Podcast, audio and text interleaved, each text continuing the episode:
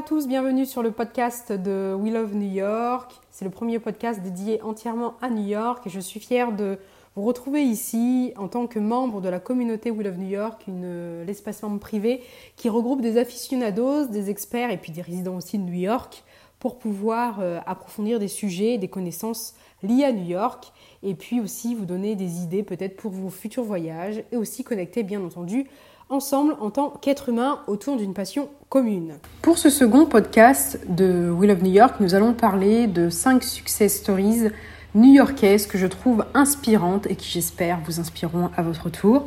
J'aurais pu en choisir plein d'autres, mais il y en a tellement, euh, il y a tellement eu de parcours euh, impressionnants de personnes qui sont euh, nées et élevées à New York, mais il a fallu faire un choix.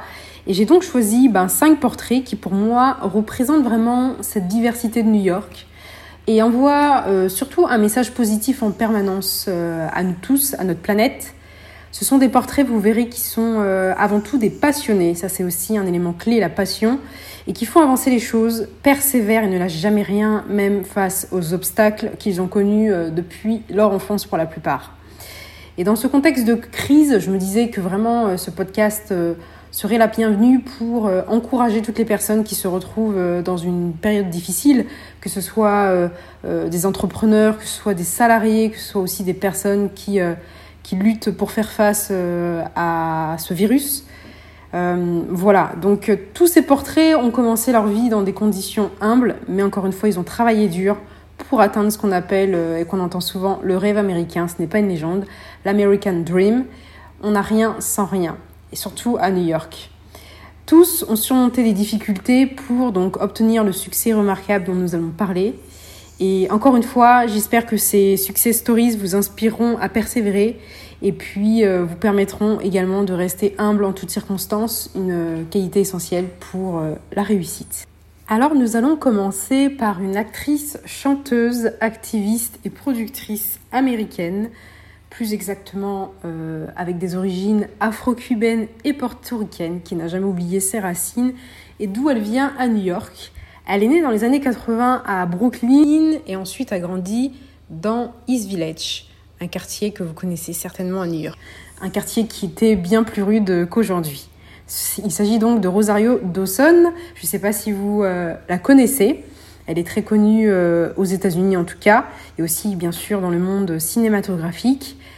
À l'âge de 6 ans, en fait, avec son frère de 2 ans et ses parents, ils ont emménagé dans un bâtiment abandonné d'Alphabet City, qui à l'époque était un quartier très éclectique, euh, et ça l'est encore aujourd'hui, à New York, de la 14e à Houston Street à peu près, avec Avenue A and D, ABCD. Je pense que vous êtes déjà allé là-bas pour la plupart si vous avez été à New York. Dans les années 80, euh, ce quartier, en fait, c'est devenu le quartier où ont élu domicile de nombreux portoricains. Il y avait vraiment beaucoup de marchands d'héroïne et de cocaïne euh, partout. Et euh, Rosario Dawson, avec sa famille, donc son petit frère et ses parents, vivait dans un bâtiment squatté par plusieurs personnes, sans eau courante, sans chauffage, sans électricité au départ, avec euh, ben, des trous dans le sol, des cages d'escalier imbibées d'urine. Voilà, ça vous donne un peu une idée du décor et des conditions dans lesquelles elle vivait euh, à l'âge euh, de 6 ans. Aujourd'hui, cet endroit, euh, ce qui est fabuleux, c'est qu'on voit vraiment le, changement. Donc, cet endroit abrite Momofuku et Mike Bar à New York. Je vous en parle d'ailleurs dans, mon livre Take Me to New York. Donc, ce quartier aujourd'hui n'a plus rien à voir et n'a pas résisté donc bah, à la gentrification comme plein d'autres quartiers de la ville. Ça, ça a ses avantages comme ça, bah, ses inconvénients finalement. Et donc, euh, comme Rosario vivait dans ce quartier euh, très dangereux, ses parents, naturellement, ne voulaient pas qu'elle sorte seule dans la rue. Jusqu'au jour où un tournage pour une publicité euh, pour Vibe s'est déroulé à l'époque dans la rue. Et ses parents l'ont incitée à se faire remarquer en sortant seule pour la première fois, en lui, disant qu'elle était jolie, qu'il fallait qu'elle tente sa chance pour se faire remarquer. Elle avait 15 ans. Tout a commencé là. Elle a donc été découverte et repérée sur le perron de sa maison, euh, donc celle de ses parents. Elle a été repérée par le réalisateur David Clark alors qu'elle avait seulement 15 ans, euh, donc dans les années 90. C'est de là qu'elle a commencé à faire ses débuts dans le film Kids avec euh, le rôle de Ruby. C'est aujourd'hui un classique culte qui capture bien une période particulière de l'histoire de New York. dans une époque où, ben, effectivement, l'épidémie de sida, crack, héroïne et d'autres drogues étaient omniprésentes, notamment à New York. Puis elle a aussi joué dans, ça va peut-être vous parler, dans un autre film. Son second film, c'était la réalisation de Spike Lee, Girls Night Out. Elle a également joué dans plein d'autres films par la suite, bien entendu, euh, notamment Men in Black, euh, des Marvel, euh, la série Daredevil, pardon, sur Netflix. Et aujourd'hui, ce qui est intéressant, c'est aussi que Rosario, au-delà de la détermination dont elle a fait preuve à l'époque pour, ben, on va dire, créer cette opportunité, malgré le fait qu'elle vienne d'une famille avec très peu de moyens, Aujourd'hui, elle utilise sa notoriété pour vraiment s'engager activement dans plein de causes. Donc, Médecins sans frontières, elle a été présente aussi euh, euh, dans toutes les protestations euh, contre la guerre en Irak. Elle a été un soutien ferme aussi, je pense que vous l'avez vu pour ceux qui suivent de près, un soutien ferme durant la campagne électorale de Bernie Sanders. Elle fait aussi partie de plein mouvements pour soutenir les associations latino. Vraiment, elle est très engagée activement.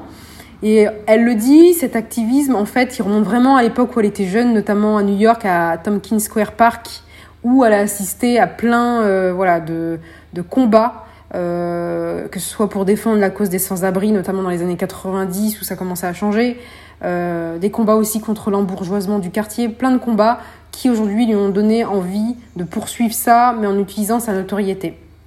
Voilà, donc je suis très ravie de vous présenter dans un premier temps ce beau portrait qui a vraiment été chercher sa détermination finalement pour tous ces projets aujourd'hui dans son expérience de vie à New York.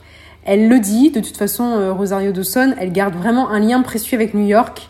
Euh, vraiment, elle, elle étudie euh, attentivement ce qu'il s'y passe, notamment dans le quartier où elle vivait avant, avec toutes les questions liées à la gentrification. voilà.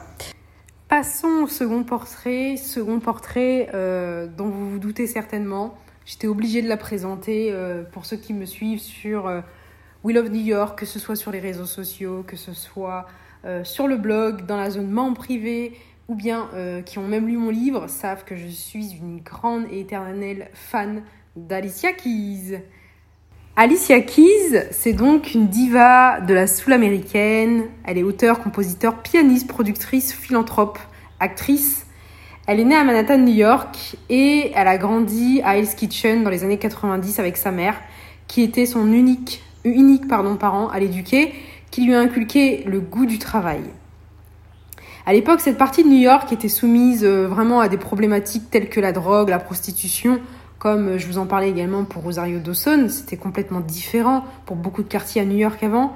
Ça a donc été une profonde expérience, une deep expérience, comme elle le dit euh, si bien dans une, dans une interview récente, qui a affecté vraiment sa musique et qui explique aussi son amour profond pour le hip-hop, le blues.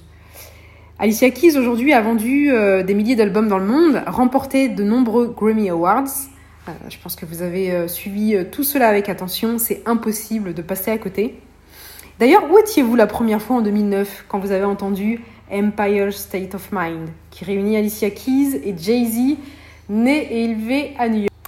Au cas où vous auriez un trou de mémoire, voici un extrait du live à Times Square, Alicia Keys, Jay-Z. C'est l'un de mes préférés, j'adore l'écouter sur YouTube. Je l'ai d'ailleurs mis dans ma playlist euh, pour les, musiques d'actualité à New York, parce qu'elle est clairement indémodable, cette, euh, musique. Elle fait partie de la playlist disponible via le QR code euh, que vous avez dans mon livre Take Me to New York.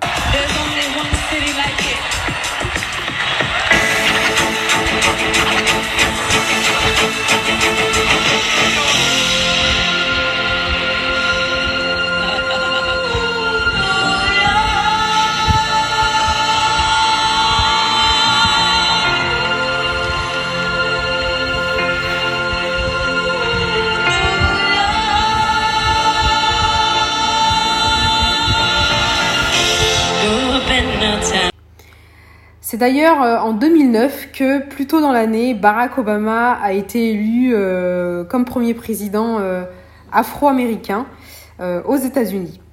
À cette époque, bah, la ville a bourdonné comme jamais. On entendait vraiment très souvent, on entend encore aujourd'hui Empire State of Mind, désolé encore pour mon anglais. on entendait sans arrêt cette musique dans les malls, les bars, les restaurants, on chantait.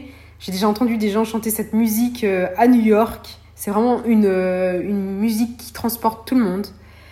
Euh, rien de mieux que d'entendre vraiment cette chanson euh, dans les rues de New York. C'est le meilleur endroit, bien entendu, euh, pour entendre cette chanson. C'est devenu un peu Empire State of Mind, enfin Empire, l'hymne non officiel de New York. C'est une chanson qui a vraiment rencontré énormément de succès en restant plus de 5 semaines consécutives au sommet du Billboard Top 100. Donc, euh, pour ceux qui ne savent pas, le Billboard euh, Top 100, en fait, aux États-Unis, c'est le classement des chansons les plus populaires, euh, toutes catégories euh, musicales confondues. Cette chanson aujourd'hui que Alicia Keys a, a fait en duo avec Jay-Z incarne vraiment l'esprit de New York, son ambition et aussi le sentiment de liberté qu'on sent et qu'on sait qu'on peut avoir dans la ville. Et l'envie de réussir, c'est vraiment comme dit Jay-Z, une ville qui donne envie de donner le meilleur de soi-même avec les moyens que l'on a ou que l'on soit. C'est aussi ça les messages qu'ils ont essayé euh, tous les deux euh, de faire passer euh, dans cette chanson qui est clairement un hommage à New York, là où sont nés et, ont été élevés aussi Jay-Z et Alicia Keys, qui n'oublient pas également d'où ils viennent, qui sont très attachés à leur ville, ils font beaucoup de choses. Mais bon, ça, ce sera l'objet d'un prochain, prochain podcast, avec plaisir. Et pour terminer, j'aimerais juste vous dire, euh, au-delà de New York, voici les règles du succès euh, pour Alicia Keys. C'est de se rappeler en permanence qui vous êtes, de découvrir et de faire vivre ce qui résonne vraiment en vous. Et n'essayez pas d'être comme les autres, soyez vous-même. Nous voilà déjà au troisième portrait. Ce troisième portrait, c'est celui d'un artiste que vous avez certainement euh, croisé dans les rues de New York. Il est, né dans les années 60. Il habitait à Brooklyn, dans le quartier de Flatbush, avec un père euh, haïtien euh, venant de Port-au-Prince, pour ceux qui connaissent le pays, et une mère portoricaine qui, était née à New York. Il a malheureusement été victime ben, assez tôt dans son enfance d'un malheureux accident en traversant la route. Il était super créatif, révolutionnaire. Il a toujours su, euh, au fond de lui-même, finalement, qu'il deviendrait célèbre. Et il est malheureusement décédé d'une overdose en 88, il me semble, à l'âge de 27 ans. Parlons de Jean-Michel Basquiat. À 17 ans, son père, euh, à Jean-Michel Basquiat, euh, l'a expulsé de la maison parce qu'il a arrêté en fait ses études secondaires. Et durant cette période, donc ben, finalement difficile pour lui, hein, il a fait beaucoup de mendicité dans la rue, vécu chez des amis, euh, essayé de vendre euh, aussi, euh, j'avais lu des cartes postales, ce genre de choses. Et cette vie dans la rue, cette épreuve difficile, surtout à l'époque, dans les années 60, je vous laisse imaginer, à New York, a sans aucun doute influencé son intérêt pour le graffiti. Vraiment, Jean-Michel Basquiat, avec, avec son ami dont on va parler ensuite, Aldiaz, ils ont vraiment réécrit, on va dire, l'univers du street art. À l'époque, il fallait en plus, euh, bah, je vous laisse vous plonger euh, à l'époque, euh, dans les années 70, même 80, il fallait une sacrée dose de détermination pour percer en tant qu'artiste, parce que New York s'effondrait, il y avait un grand nombre d'artistes à cette, cette époque-là, dans les années 70-80. Il a donc d'abord, avec son ami de lycée, à l'époque où il y était, attiré l'attention des passants avec le tag Samo, qui revient d'ailleurs, il me semble, euh, créé avec son ami Al Diaz. Samo, aujourd'hui, en argot afro-américain. À l'époque, c'était pas la même signification. Euh, il me semble que ça voulait dire dans la même merde à l'époque. Mais aujourd'hui, Sargo, en argot afro-américain, ça veut plutôt dire euh, salut, comment ça va, quoi de neuf, la routine? Voilà, c'est une façon de saluer. Le tag, donc Samo à l'époque, a été repéré très rapidement à Brooklyn et aussi à Manhattan. Et puis, euh, par la suite, Basquiat a commencé euh, à s'établir un nom euh, dans le marché artistique, les galeries d'art, les musées, etc.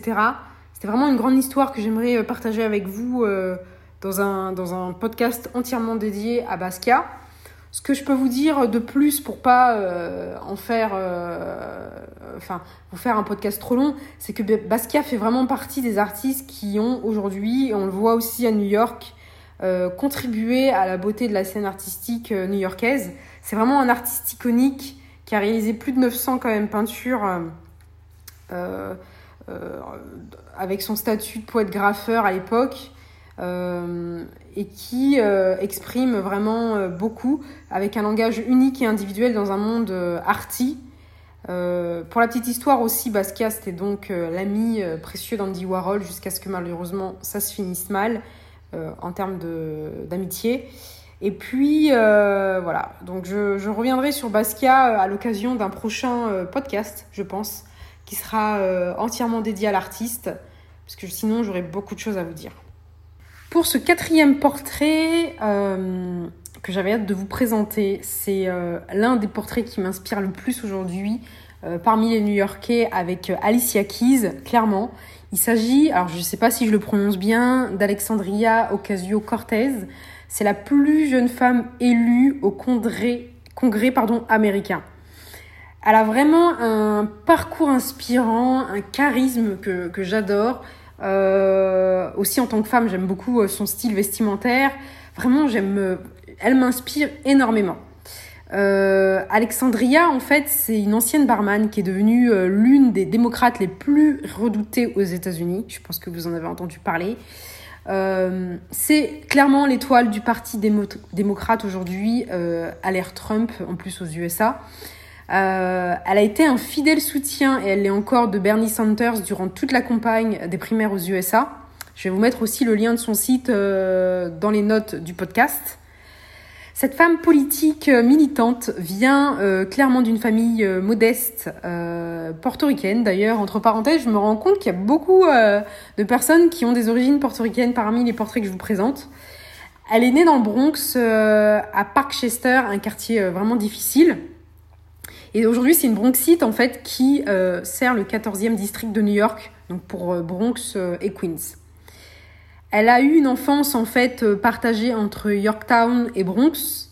Elle est diplômée de Boston University et a travaillé au bureau du sénateur Ted Kennedy euh, et aussi en tant que directrice du National Hispanic Institute. Donc elle est vraiment investie euh, à ce niveau-là.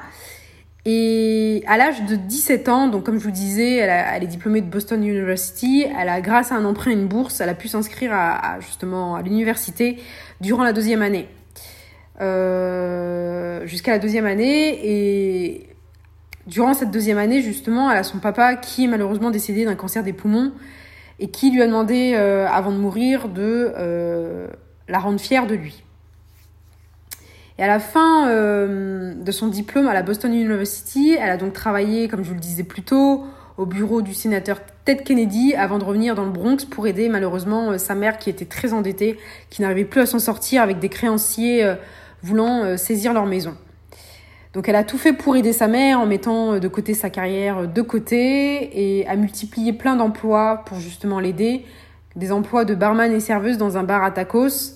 Donc c'est vraiment une période de sa vie qui a aujourd'hui beaucoup, qui lui a permis beaucoup de, gagner en fait la confiance des personnes qui la soutiennent parce que cette période de sa vie lui a donné une grande connaissance des problèmes euh, qui touchent la classe ouvrière euh, euh, endettée, qui n'arrive pas à s'en sortir et qui multiplie les emplois ou, ou les actions pour ben, sortir la tête de l'eau. Et cette période aussi de, sa vie, malgré son, son, grand diplôme à Boston University, lui a vraiment aiguisé, a développé chez elle un sens de l'écoute euh, qui l'a rendu vraiment plus proche des électeurs qui ont, euh, qui ont vécu aussi ou qui vivent encore ce genre d'expérience et qui, euh, du coup, ont l'impression de parler la même langue qu'elle. Donc ça lui a vraiment fait gagner beaucoup de points pour bah, atteindre le rôle qu'elle a aujourd'hui.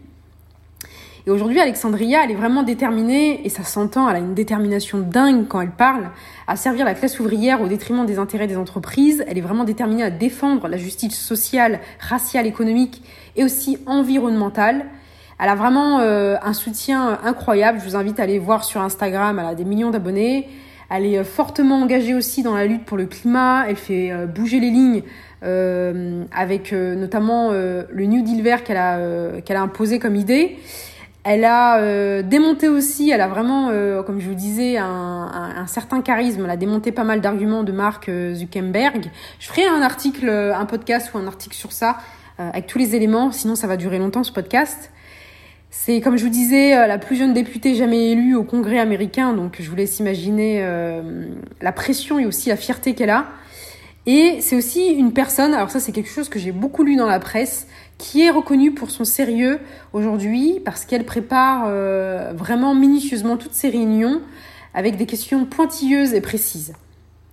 Donc elle a tout pour encore aller plus loin et même certains disent que peut-être qu'un jour elle se présentera, euh, qui sait, au présidentiel. Euh, en 2024 ou en 2028, c'est vraiment quelque chose que beaucoup prédisent dans le monde politique et ses conseillers d'ailleurs eux-mêmes en parlent. Euh, ses proches, euh, eux, ont également envisagé une candidature d'Alexandria à la mairie de New York pour 2021 avant de renoncer à l'idée. Voilà, donc j'espère que cela vous donnera envie d'aller suivre Alexandria Ocasio-Cortez davantage sur son compte Instagram. Elle est vraiment intéressante, elle est vraiment inspirante. moi, j'adore la suivre assez régulièrement. D'ailleurs, je partage souvent des discours qu'elle fait euh, sur mon compte euh, Instagram ou ma page Facebook. Je ferai un article à l'occasion euh, sur le blog directement, pas dans la zone membre, mais sur le blog, parce que vraiment, je pense que c'est une étoile montante qui va aller très très loin en politique et qui va beaucoup apporter en tout cas à la ville de New York. Et voilà, nous arrivons déjà au cinquième portrait. Il s'agit d'un grand personnage de la scène littéraire et cinématographique pardon, new-yorkaise qui s'appelle Mario Puzo. Je pense que si je vous dis le parrain, c'est quelque chose qui vous parle. C'est l'un des plus grands films du cinéma qui se déroule euh, entre 1945 et 1955 euh, à New York et qui met en fait en, lumière une famille, euh, mais pas n'importe laquelle, la famille Corleone. Je sais pas si on dit Corleone ou Corleone, qui est l'une des plus grandes aux USA dans la mafia. Et donc Mario Puzo, qui a inspiré donc l'auteur de ce film, est né dans le quartier de Hell's Kitchen, comme euh, Alicia Keys. C'est un Italo-américain qui, euh, qui est donc né, comme je vous disais, dans le quartier de Hell's Kitchen dans les années 20, mais euh, qui est malheureusement décédé donc au début du XXe siècle. Il était issu en fait d'une famille pauvre d'immigrants napolitains analphabètes, et il était un des douze enfants en fait. Et euh, à l'âge de 12 ans, euh, voilà ce qui aussi euh, lui a permis et lui a donné envie de, persévérer. Son père l'a abandonné lui avec sa, sa, mère et ses frères et ses sœurs.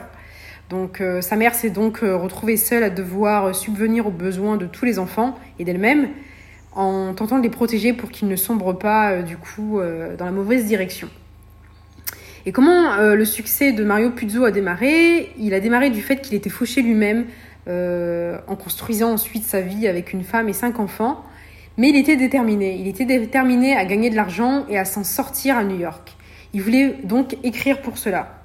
Et c'est donc à l'âge de 45 ans, comme quoi il n'y a pas d'âge, hein, à 45 ans, il, euh, il devait à cette époque-là encore euh, de l'argent à gauche, à droite, mais il voulait vraiment s'en sortir. C'est comme ça qu'il a commencé à écrire et, et d'ailleurs dans son roman euh, Le Parrain, euh, il y, a une partie de l'histoire, une toute petite partie euh, qui s'inspire aussi de sa propre histoire. par contre, les autres histoires liées à la mafia, elles sont pas du tout liées à son histoire personnelle. C'est plus des choses qu'il a, qu'il a vues ou entendues dans la rue, mais c'est pas directement lié à son histoire personnelle. Donc, dans son roman Le Parrain, il raconte la vie de la communauté italienne immigrée en masse aux USA à la fin du coup du 19e siècle, mais aussi les causes qui ont poussé euh, cette communauté à s'installer aux États-Unis, notamment à New York. Et ce roman qu'il a écrit euh, est devenu l'un des romans américains les plus lus euh, durant la période d'après-guerre, avec plus de 20 millions, écoutez, 20 millions d'exemplaires vendus dans le monde. Il est resté pendant trois décennies le top des livres les plus lus. C'est juste incroyable quand on, quand, quand, on, quand on imagine quand même le succès qu'il a rencontré en partant quand même de loin. Voilà, donc si vous recherchez un livre qui vous permet d'en savoir plus sur l'immigration italienne aux États-Unis, notamment New York, c'est un excellent choix. Je ne vais pas m'étendre non plus euh, sur euh, du coup euh, Mario Puzo. Je voulais, pour les cinq portraits, vous donner un brief aperçu de ce qui les a poussés à s'engager autant, à se donner à fond dans tous leurs projets. Tout ça, ça remonte pour la plupart vraiment à leur enfance. Il y a vraiment une force qui vient de là mais pas euh, vraiment euh, une enfance à New York. New York dans les années euh, vraiment 60, 70, 80, 90, C'était pas simple, c'était pas évident pour beaucoup. beaucoup ont vécu dans des endroits vraiment peu confortables avec les difficultés liées à toute la drogue à l'époque, etc. Et il a fallu vraiment survivre dans cette ville pour s'en sortir et, et, aller chercher cette détermination pour aller plus loin. Et on se rend compte que toutes ces personnes ont utilisé vraiment euh, leur rapport à la ville pour euh, faire de belles choses. C'est pour ça que je tenais vraiment à vous en parler. Au-delà de, tous les messages positifs que ça vous renverra, ça vous donnera envie euh, de les suivre davantage pour ben, rester liés et connectés à New York. Voilà, je vous remercie beaucoup pour votre écoute. ça m'a fait plaisir de réaliser ce deuxième podcast. Excusez-moi encore pour toutes ces hésitations, peut-être les petits bruits derrière, notamment mon anglais qui n'est pas euh, parfait. Euh, euh, je le parle, mais j'ai pas un accent parfait. Je pense que vous l'avez compris. Je pense que le plus important, c'était vraiment le message que je voulais faire passer, les messages dans ce podcast. Et puis, si vous avez des recommandations, n'hésitez pas. pour aller plus loin, n'oubliez pas de laisser un commentaire sur le podcast ou dans la zone membre, à le recommander aussi autour de vous pour rejoindre la zone membre avec Take Me to New York, mon livre. Euh, l'idée, c'est vraiment de faire grandir cette euh, belle communauté dans un espace privilégié dédié à tous les amoureux de New York. Voilà, prenez soin de vous et je vous dis à très bientôt pour le troisième podcast. Bye.